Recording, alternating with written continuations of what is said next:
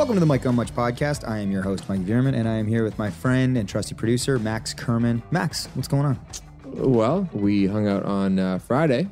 We did. We went to the Dwayne Gretzky show in Toronto at the Phoenix. It's true.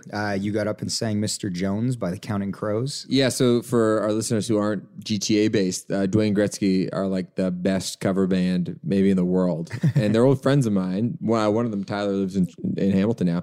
And we've been friends for like 10 years now. And it's funny because I think the idea of cover bands are not cool, really. Like they're not, but somehow Dwayne Gretzky has become like the coolest thing to do in Toronto on a Friday night. One thing I kind of want to talk about was, and this sort of relates to the show a little bit, is terrible news about Gord Downie. Yeah.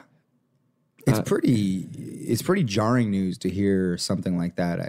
And the thing, because I kind of want to talk about it with you, but I think it's really, Alan Cross put up this thing of like the three rules around Gord Downie, and one is don't eulogize him because he's not dead. I know. And I'm glad somebody who has a voice and a platform said that. Well, if you'd read the CBC piece that I read, It felt like that, the way they were listing his life accomplishments. It was a weird article. Yeah, and for some of our listeners, Gord Downie sings with the Tragically Hip. And who are a beloved Canadian rock and roll band. If you're maybe an American listener, you might not be quite as familiar, but I imagine if you're in Canada, you know exactly who he is. And the news came out a few days ago that he has brain cancer. Yeah, and it's incurable. And it's terminal. Yeah, terminal. So anyway, you're saying don't eulogize the man. Yeah, which I agree. And I think it's funny because it's like, obviously, you know, he and his family are dealt the shittiest hand ever right now and have to live with this, and they have been living with it every day, and everybody else is really bummed out about it too, and it's just very sad. But also it's like, okay, this is the reality of the situation, and how can you make the best of it? Because I think it's natural to, and especially when you first get hit with the news, to wallow a little bit and just feel totally gutted and deflated and didn't really know what to do. But I do think it is kind of nice to talk about it a little bit. And for the band, for Arkells, just a little background, is we've recorded at the Tragically Hip studio. Our second record, Michigan Left, was recorded there. We've also toured with the Hip. We did a whole Canadian tour back in 2012. And the thing which is pretty amazing about Downie especially, and that band, is when you're sort of like the top dog in the game, it's very easy for people to talk shit about you. Like, It's very easy to be cynical about whoever's at the top. Like, oh, well, they're actually not that good. Yeah, they're an asshole. They're assholes, or they've had overrated, good luck, or overrated or whatever. Downie has sort of been unanimously respected and like beloved, basically, even from the artistic community, which is really interesting, which says a lot about him as a songwriter and as a performer, that even the cool kids, the cynical, ironic types, have no choice but to respect the amazing work he's put in, like, you know, for the last 30 years. Did you have much interaction with Gord when you were on tour? Just a little bit. You know, when you're doing a kind of a big arena tour, it is a very regimented day, and so they'd sound check and then go off and do the thing, and we'd sound check. But we did hang out on a few occasions on that tour, and just like everybody else has said about Gord, is he's a very kind of interested, kind of sweet, wise person to hang out with, and you know he's he'll tell stories and he'll listen to what you have to say. And I think my favorite recollection, I've thought about this, because what makes the Hip such an amazing band is that they bring it every single night, and Downie brings it every single night. He does not take a show off. He is always thinking about, how do I put on the best performance? And we were having a conversation, and he was telling me a story about driving around Prince Edward County, which is where the Hip studio is, it's near Kingston, and driving around on one of these dirt roads with his son in the passenger seat, and they were listening to The Who together. And he said, when you listen to The Who, you got to turn it all the way up, because when you get to that peak, that climax of the song, when Daltrey just goes, ah, and he screams. He's like, "There's nothing like it." And he was saying this to me, and I was totally enthralled with the story. And I was like, "This is a great image to think about you and your son, and you introducing your son to rock and roll, the music that meant a lot to you." Anyway, a few nights later, during the middle, because of one of his famous Downie rants, he tells that story to the crowd, and I just love it that he was sort of. I don't know if it came up naturally with me and then it just made it into the set or if he was workshopping it on me. Either way, though, I was just like, now that's the way to do it. That's what makes him great is that he's always thinking about what he's going to bring to the next show, which is what he has in common with all the great performances. How do you make each show really special? So actually the reason, the segue I was trying to make with the Dwayne Gretzky show is that they covered Bob Cajun. Yes. And I had like a body buzz just watching everybody sing along and that lyric "That Night in Toronto." Yeah, it was a moment. It was a moment, and apparently the next night, Hey Rosetta, our friends, were playing at the CBC Music Festival at Echo Beach in Toronto, and they did a Head by a Century, and apparently everybody sort of just had the same reaction. It was just a real moment, and I was listening to the greatest hits, and it's so funny because. They have so many great songs, obviously, but the songs are weird songs. The band is sort of a ruckus bar band, but just opposed to Downey's soulful poet. Yeah, it's like what, and the thing which I kind of love about the fact that they're such a big band and that he is such a beloved lyricist and a personality is that. Most people don't even know what the he's talking about. Like, he has amazing one-liners. Yeah. But if you were to sort of... And he does have amazing themes to his songs. But if you were sort of to try to, follow up a narrative in his music... And that's not really what he does. But it just, I just, like the idea that Downey has sort of imposed this, artfulness to the lyricism of pop rock music and has Canada singing along to it. In a genre that it's pretty easy to be kind of bland and not really say much. And he's sort of, he's imposing this art into it, which I really think is very impressive. What are your thoughts on the tour? They're going out. Yeah. Well, it's going to be an emotional experience. Right? It's going to be insane. I'm sure the shows are going to sell out immediately. Yeah. And I don't know. It's going to be... I mean, it was hard enough seeing Dwayne Gretzky, a cover band, play that song and not want to start crying. Yeah. So, I don't know. It'll be... Who knows what Downey's going to do because, he's at the center of it all. But, the show's... There's something inspiring about, if you assume that it's one of the places he's most happy is on stage singing and performing... It's pretty inspiring that, even with the news and, a terminal sort of diagnosis, it's I can go out and I can do what makes me feel alive, Yeah. Yeah.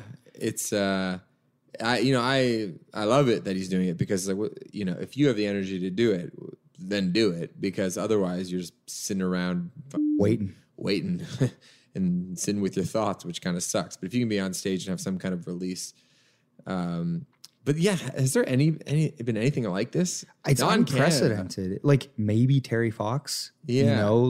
Terry Fox is a little different though, because of course he became part of the public consciousness because more so after the fact or as it was happening. But he hasn't been a character in our lives for this long. It's an interesting thing because you read the news and you go, "Oh my goodness, that's terrible," and then immediately there's "Oh, and they're going out for a last tour." Yeah. Wow. It's just the words "the last tour" is so depressing. I know.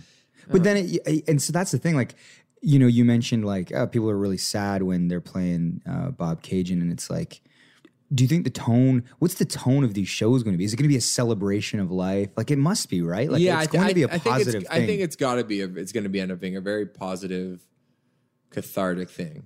Yeah. I really hope it is. I think they're going to, Downey's, but I think seeing him be Downey is going to be just an emotional thing for people. Yeah. But I think ultimately it'll be a really positive thing that people are going to remember for the rest of their lives and happy that they got to experience it together, Yeah, yeah.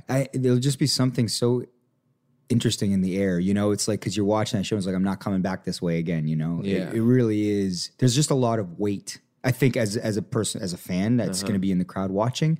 And then I can't even begin to imagine what he's being what he'll go through every night as he goes through the process. It's just this is, I guess that's the thing with death, is it doesn't affect just the person who's going through it. It affects everyone around them. And in this case, it's the country of Canada. Yeah. Do you know what I mean? When you've had that much of an impact. Absolutely. Yeah. Cause that's what it is. It's the story it's touches like when everybody passes and that's close to you. It's like, it's hard for them, but it's also hard for the wife or the husband or the siblings or the kids or whatever, which is obviously the case with Downie as well. Yes. But it's like... He's got this extended family that love him and deeply care about him and don't want this to happen. Well, our thoughts are with Gord, his family, and obviously... And the extended family of all Canada. The fans. Thoughts with everybody right now, because it sucks for Gord, it sucks for his family, it sucks for everybody who loves him. Okay, Max...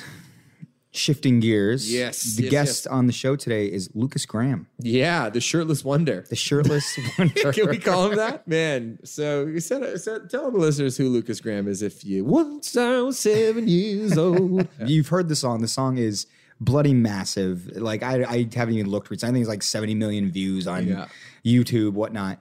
Lukas Graham is essentially a band. A bunch of guys who grew up together in Denmark. But their front man goes by that name now. I mean...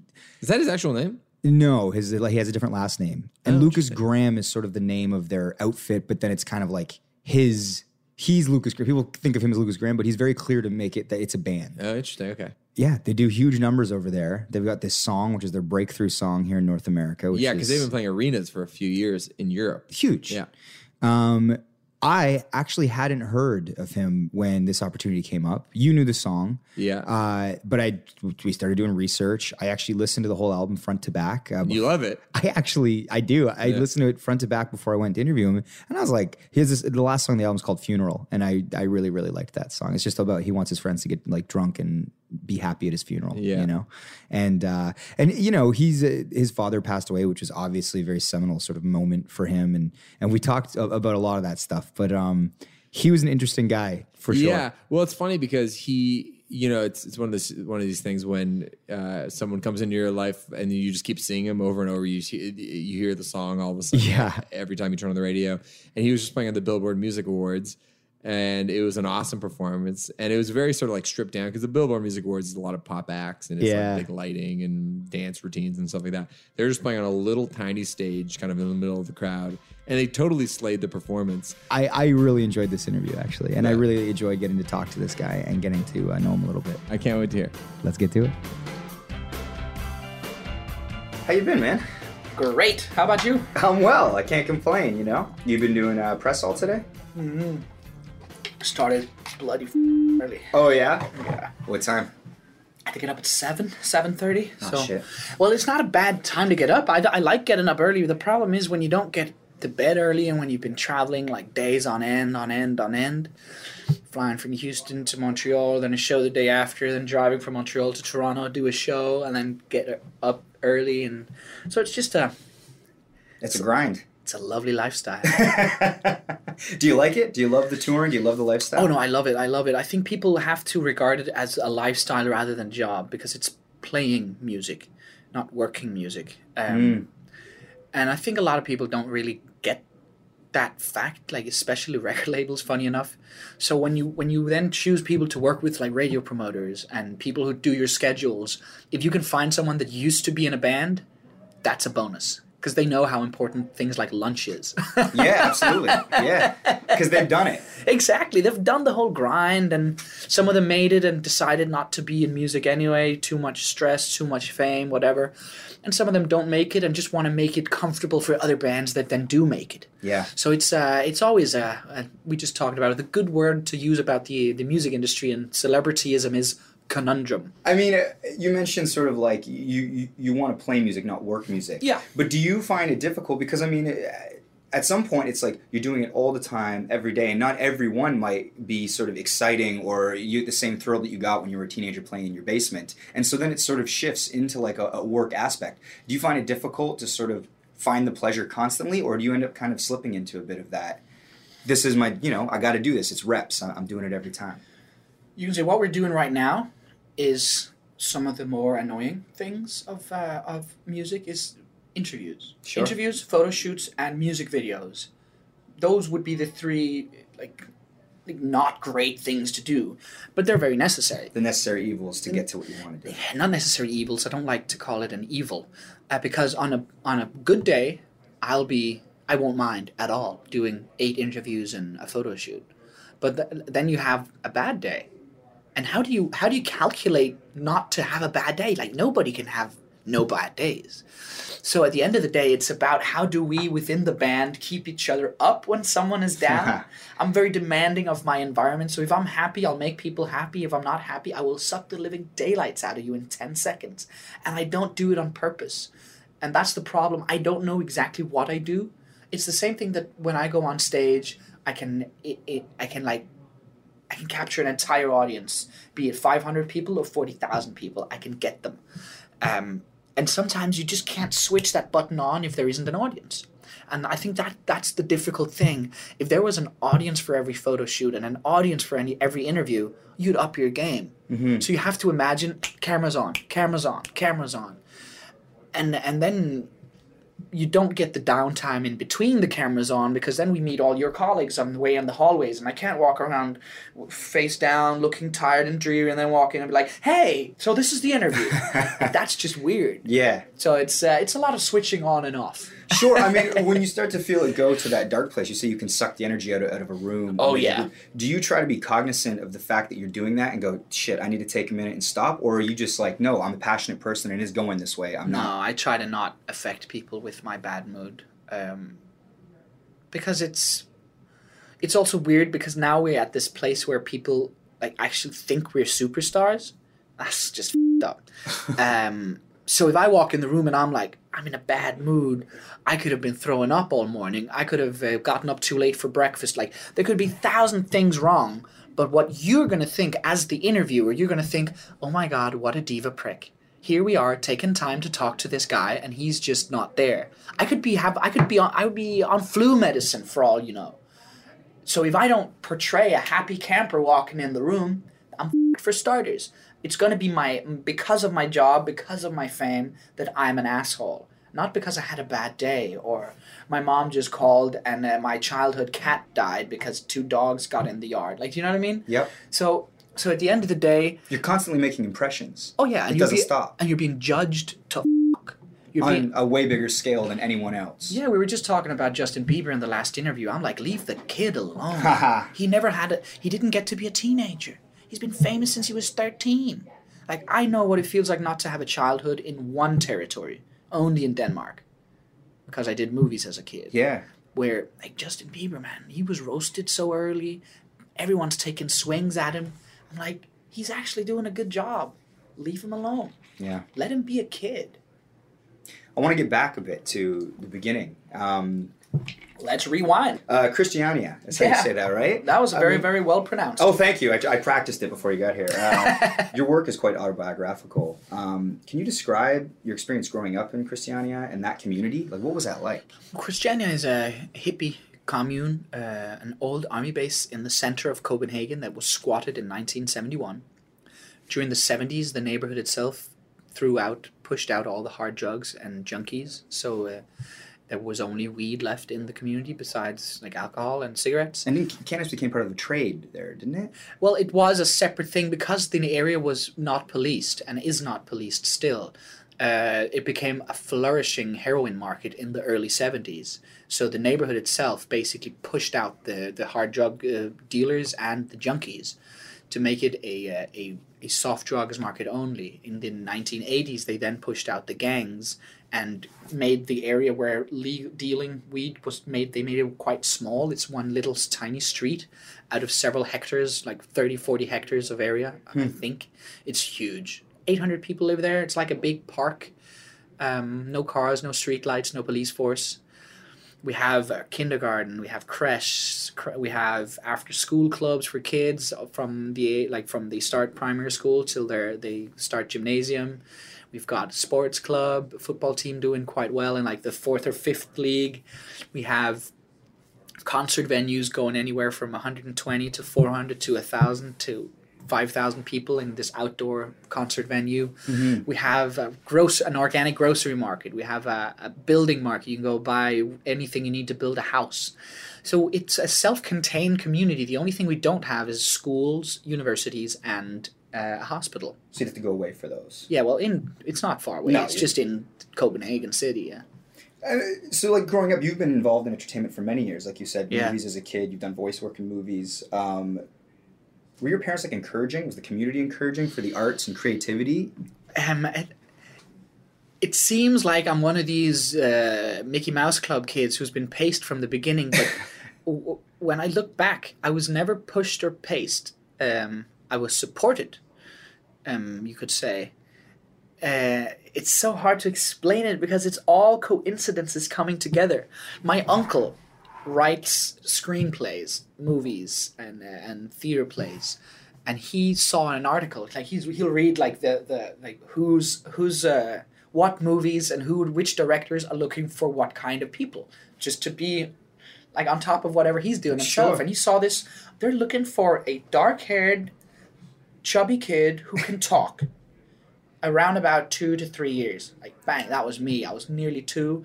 And because I was bilingual, I acted younger than I was, but I could speak fluently, but I couldn't walk. So they got what they wanted. They got a 2-year-old that acted like a toddler without... I didn't walk, but I could talk. I could say things. I could make myself understood. So he just calls up my mom. Well, didn't call because... By that time, he was living like right next to us in the same community, and like 2 houses down, not even 2 blocks, 2 doors down actually. And he just came over and knocked on the door and was like, "Hey, check this article out in Politiken, the newspaper my family reads. That's Lukas." And we went in, and as soon as this woman, Jette Terman, the caster, when she saw me, she just canceled all the other castings. But yeah, I did those 3 movies and a TV series. I was done when I was like 6 or 7 with those. When I was 8, I started doing voiceovers for TV commercials, cartoons, movies, and singing in Copenhagen's boys choir when I was 8 as well, professionally. Do you have the bug at this point though? Or are you like, I'm an entertainer, like I love this work, or is it sort of like just something you're doing because you're a kid? No, if I opened my mouth, I found out when I was like 5 or 6. If I opened my mouth and sang, people listened. Huh. So I thought it was fun. It's like it works. Hey, okay, I can make people listen.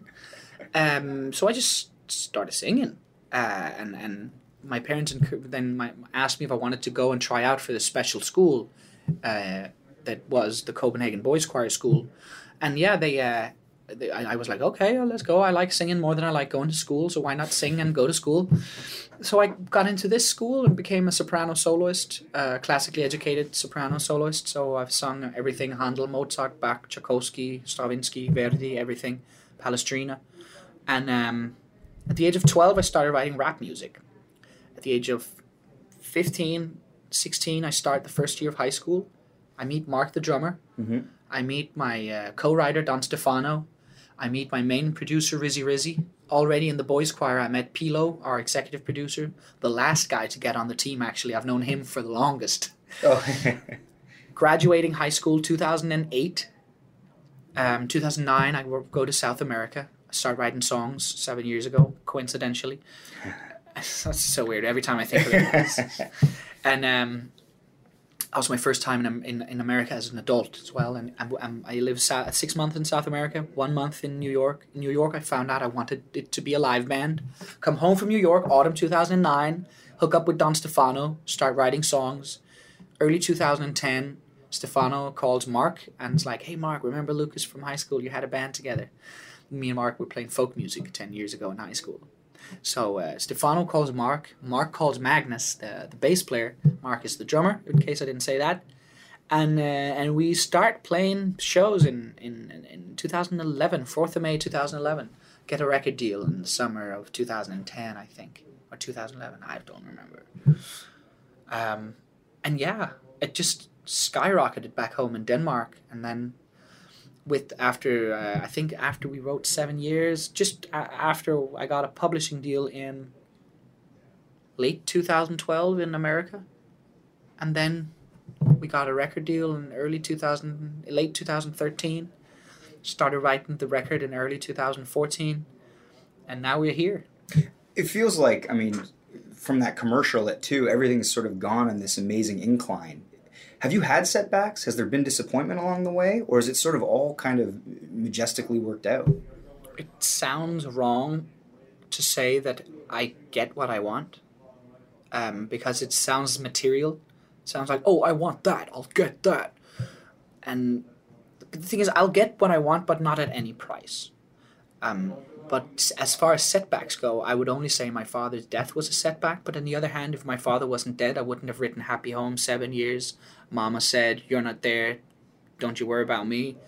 So that's half of the album. Yes. So the question is, if my father was alive, would I be a worldwide performing act? No, probably not. So nothing is so bad as not good for something. You just have to be a cynical asshole to also view your father's death as being a positive experience in your life, because now I know I'm going to be a father one day, and I know I'm going to be a damn good father because I had a perfect father. So it's like, some people are like, oh, I'm really sad he died. I'm like, well, he could have buried me too. That would have been more sad. I think that would have probably devastated my mom and my sisters more than losing our father, you know? Yeah. So there's a lot of different angles on it. Of course. And I mean, it's only when you look back that it all sort of, the tapestry all makes sense and everything comes together. Well, you can always be clever in hindsight. Right. That's the easy one. Yeah. Planning ahead is the difficult one. Yeah. Your lyrics are very reflective and sensitive when it comes to sort of life and death. But you also manage to celebrate life in a really refreshing way too, with all of your lyrics. Like, yeah. Have you always had this perspective on what death means to you? Like, has it evolved? I've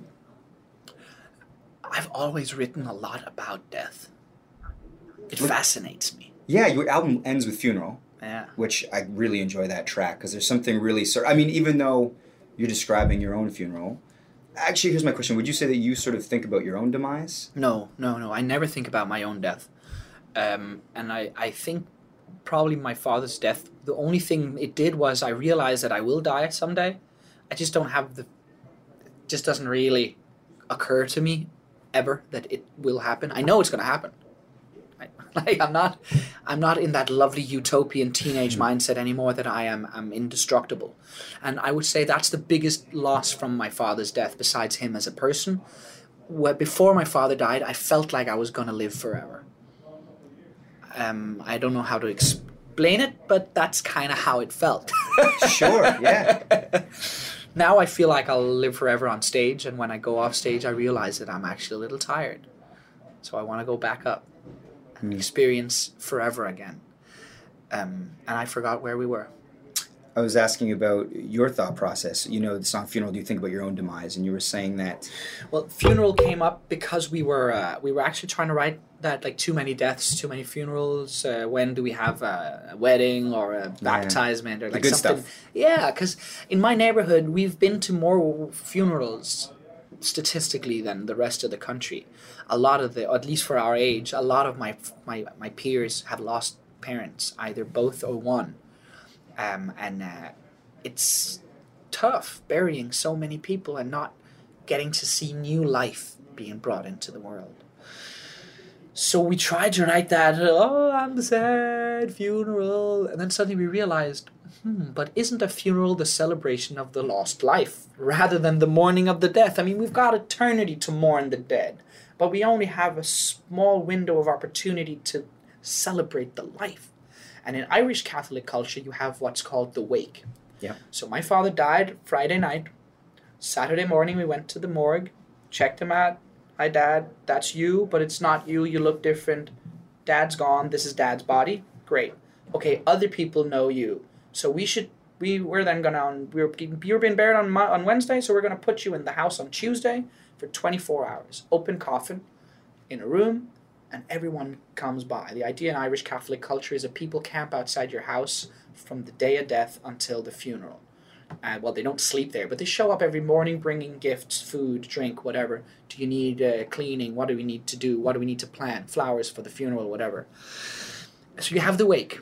Open coffin. Everyone gets to go in and have a little whiskey, and then you put one glass of whiskey on the coffin and you drink one, and after a while you just kind of pour all the glasses into a bucket because you can't drink a dead man's whiskey, right? Yep. And in Irish culture, you put love tokens into the coffin, especially the kids. And I remember having to, like, I had to hold my friends' hands, walking them in to see my dad, because they'd never seen a dead person before. And then you have the Irish kids, like my cousins of like a 9 or 10, little Nina crawling up, like carrying a chair over and like crawling up on the chair and taking in my father's hand and stroking his, like, I'm getting emotional now, but just seeing these kids being like, bye, Uncle Eugene. And you have all these grown-ups standing there, like, really, like, they don't want to touch it. It's like, it's just a dead body. And it's only 3 days ago. There's nothing wrong with it. It's just a little cold and a little tense. And I remember my mom touching my dad's arm and looking at me saying, that's how his arms felt when I met him. Like, that joy of seeing all these memories being thrown around the room. Like, that's what we wanted to put in Funeral, you know? Mm-hmm. And I remember that my father's friends were so wasted on the day of the wake that I had to ask them to leave. I had to be like, oh, because there were maybe 300 people outside my mom's house, literally. Right. There were nearly more than 1,500 people at the funeral.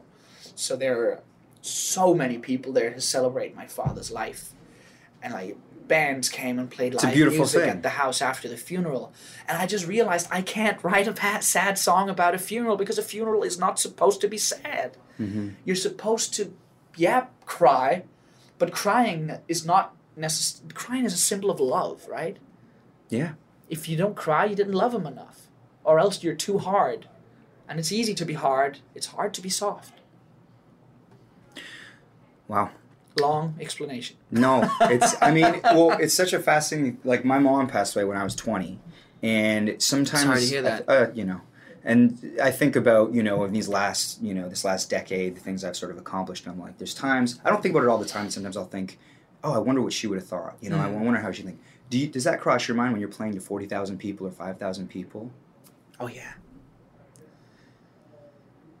Like, I've got a lot of Canadian friends. I've got more Quebecois friends than Canadian friends, and all through my father, different bands touring, the Ducks from Winnipeg, guys from Edmonton Folk Festival, Le Vent du Nord from Quebec, and like all these different bands and people. And I realized standing in Montreal that I should have been there with him. But that's not the way it is. And like, and just the way you answered, people are like, oh, my condolences. You're like, yeah, whatever.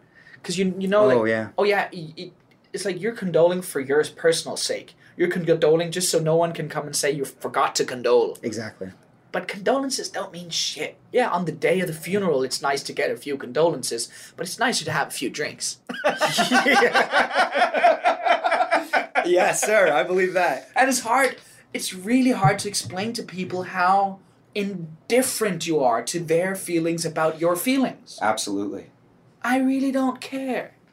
I care about, like, I don't know. I couldn't say 10 people or a handful of people. I care about maybe 2-3 dozen people. I care about what they think. I couldn't care less about, like, some of my, like, school friends showed up for the funeral. It's like, yeah, it's fine. It's good. I've known you guys for 10 years. Great. Mm-hmm. I've got boys I've known for 25, 26 years who've gone through everything with me, from growing up to riots with the police to them being in jail, me visiting them, sending them letters like my lyrics in Better Than Yourself. And you just realize that most people have, one, small families, two, not a lot of friends. Mm. And it's not like it wasn't meant to put myself on a higher level. It's just growing up in Christiania, I still see all my guys. We're 15 boys that still have a Christmas lunch together whenever we're all home. Yeah. Which doesn't really happen at the moment, but Christmas Eve we all hang out, we all see each other. After we've been with our families, all the families meet in what's called, in this big hall in Denmark, in Christiania, where we serve food to like 2,000 homeless people and people who don't have...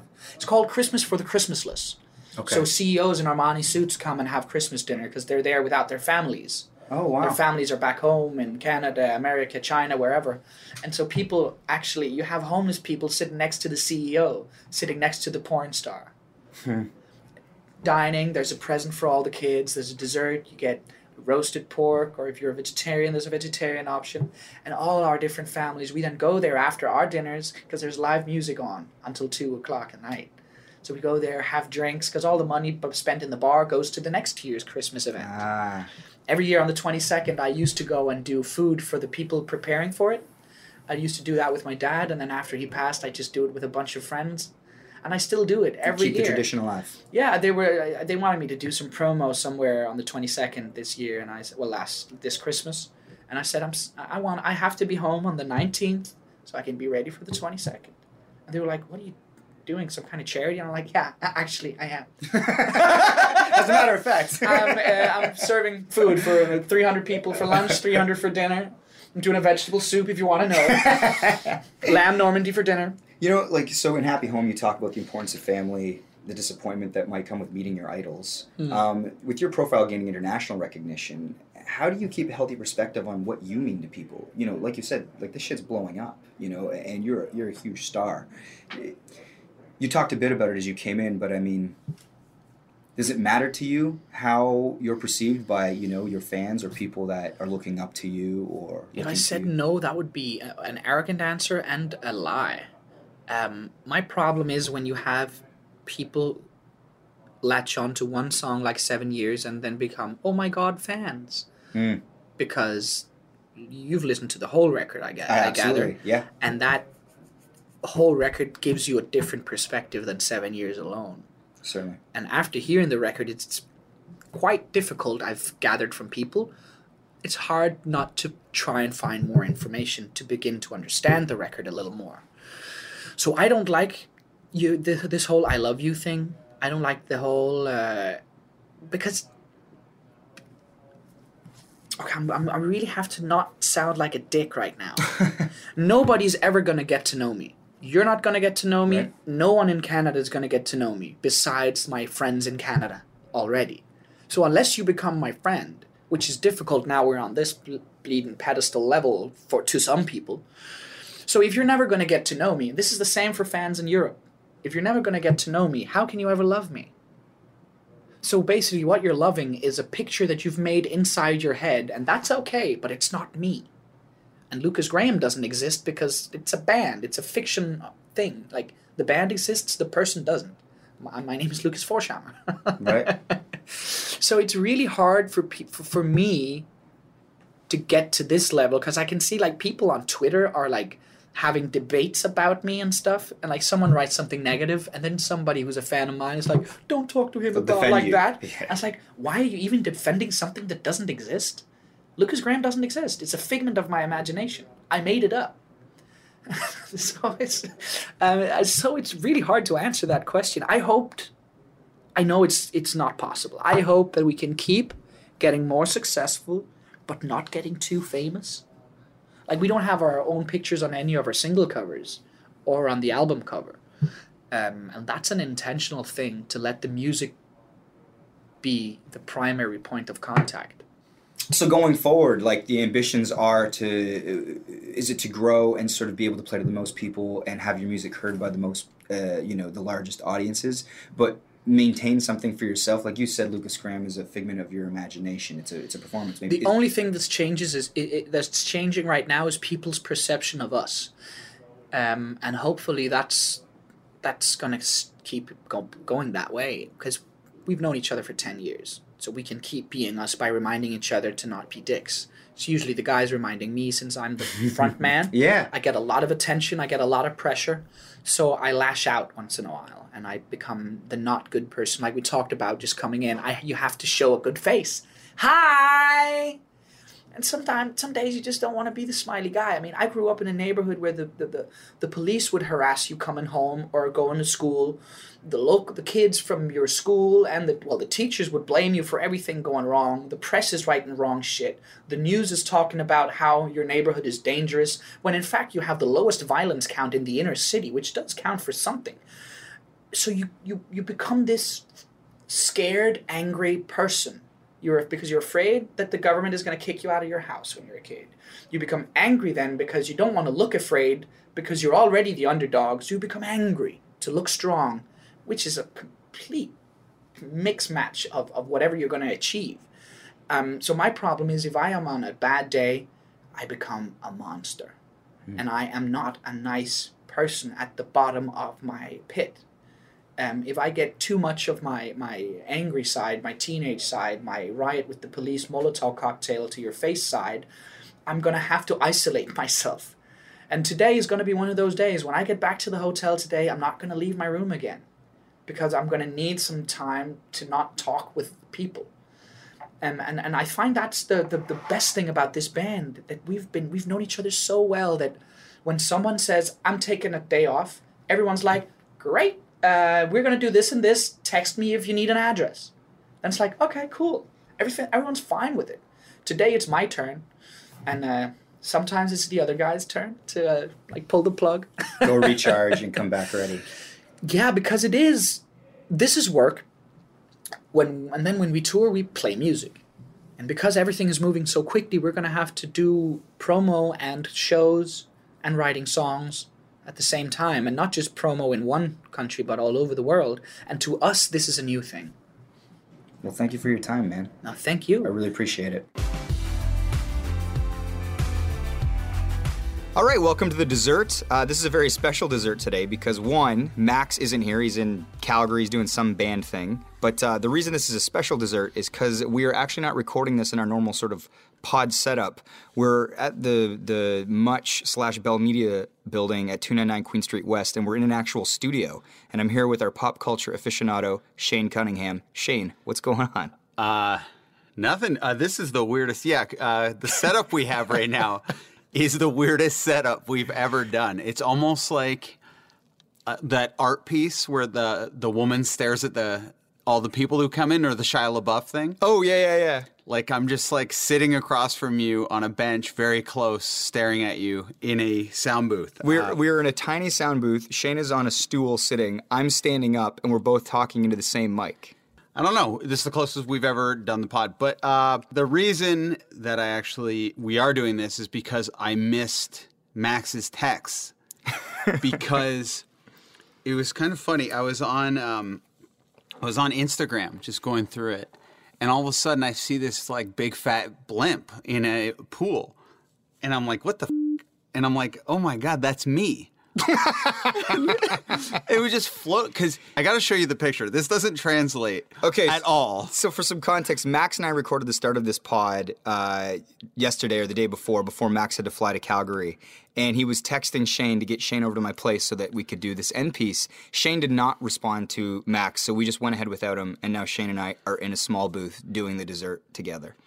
Okay, but even though this doesn't translate on a pod, I want to show you how you would feel if all of a sudden you saw this picture on an Instagram feed. Okay.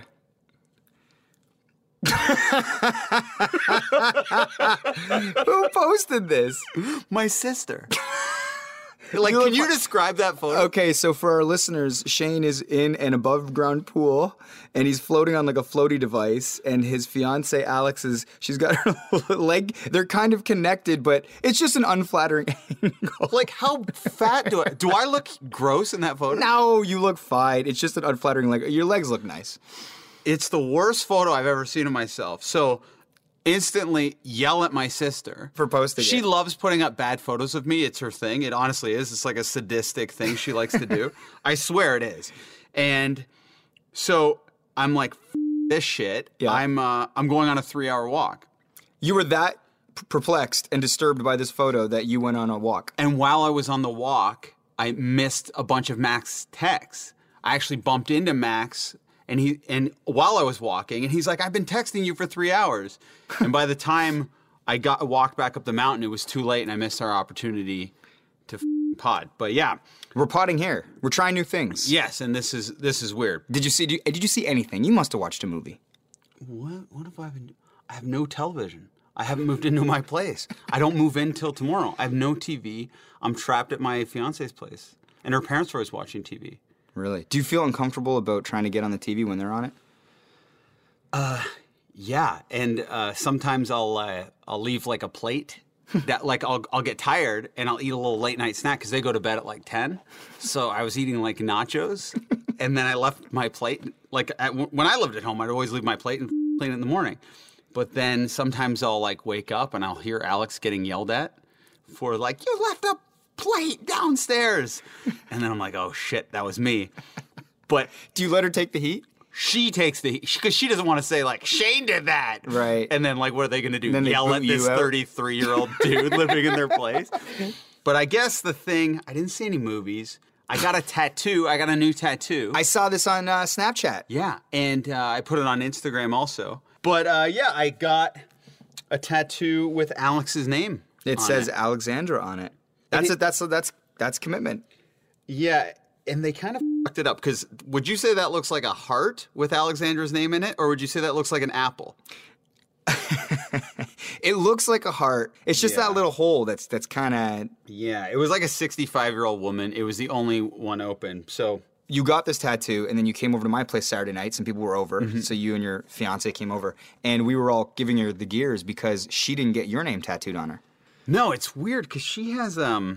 some Japanese symbols on her back, which is kind of not her lower back, but yeah, that's kind of not that there's anything wrong with it. No, I wouldn't want her to get. No, I'm not super into chicks with or ladies with tattoos. But it was funny, like people's reaction to this. It's like, oh, that's so permanent. Like I think Alex was like, oh, Danica went up to me, your fiance, and said, wow, that's just so permanent. But it's funny. Because the frivolous nature of how people view marriage versus a tattoo. Yeah. Because she's my fiance, we're getting married. In theory, that's forever. No, it has a 50% divorce rate. Right, but the tattoo's got a 100% chance of leaving a mark on you. Oh, look at this. See where it says Alex? Yeah. I black that shit out. Then I put mom in white writing. Yeah, but that's what I got going on. I got Drake's dad possibly in a... Arkells music video coming up next week. So for our listeners, Shane and our friend Mark Myers are directing the new Arkells video. It's called Drake's Dad. We're allowed to talk about this, I think. I think so, yeah. Whatever. But yeah, I'm going to Memphis for a week, but I might get Drake's dad for the shoot. This is exciting. Yeah. So what do you need to happen in order to get Drake's father in your music video? We have the same producers, some of the same people who produced the Worst Behavior video. Oh, so you got the connect there, and maybe he'll show up and be in it. Yeah. If not, we're going to have to find like a lookalike? A lookalike with a mustache, yeah. I am available. Yeah. That's it. That's all. That's our episode. Yes. Thank you for tuning in. You can find us online at Mike on Much. That's for both Instagram and Twitter. Subscribe to the podcast. Tell your friends. And honestly, whenever we see anybody kind of commenting on the show, showing they've listened, we saw on an Instagram comment thing the other day, like, oh, that guy, that's the guy who... have you listened to Max's podcast? Yeah, do you listen to the podcast? It's like, so we really, truly get a kick out of that. So... any and all feedback is really welcome, and we appreciate you sharing the pod and telling your friends about it. Absolutely. The Mike on Much podcast is produced by Max Kerman, and I am your host, Mike Vierman. See you next week if we do not die on the weekend.